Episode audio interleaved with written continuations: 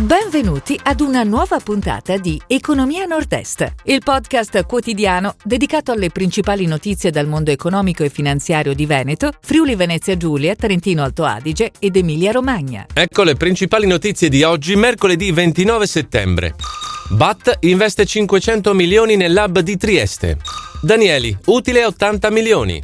Mediobanca, Benetton, escono da Patto Light.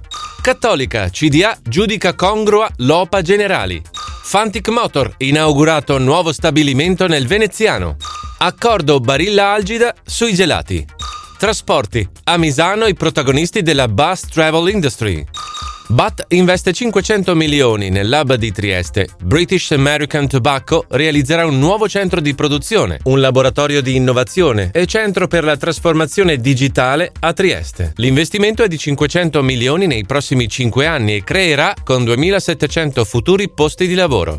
Danieli utile a 80 milioni, chiude con un utile netto di 80,2 milioni più 28% e un margine operativo netto di 143,9 milioni più 57% il bilancio del gruppo siderurgico Danieli. I ricavi nell'anno fiscale luglio 2020-giugno 2021 sono rimasti stabili a 2,78 miliardi.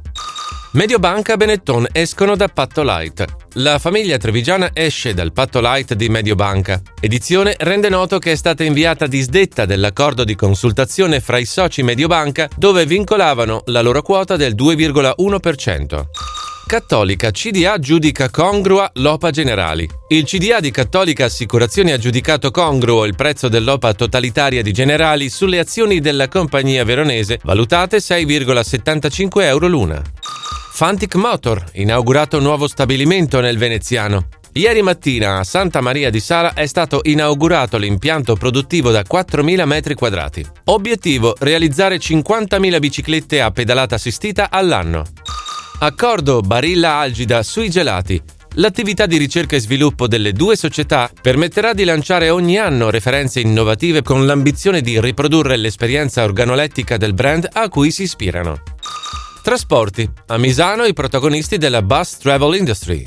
Sicurezza, sostenibilità, innovazione. Prove pratiche su pista e incontri per tracciare il futuro del trasporto passeggeri. Al World Circuit Marco Simoncelli di Misano Adriatico si danno appuntamento il 29 e il 30 settembre i protagonisti della bus travel industry. L'iniziativa è organizzata da Italian Exhibition Group. Si chiude così la puntata odierna di Economia Nord-Est, il podcast quotidiano dedicato alle principali notizie dal mondo economico e finanziario di Veneto, Friuli Venezia Giulia, Trentino Alto Adige ed Emilia Romagna. Appuntamento a domani!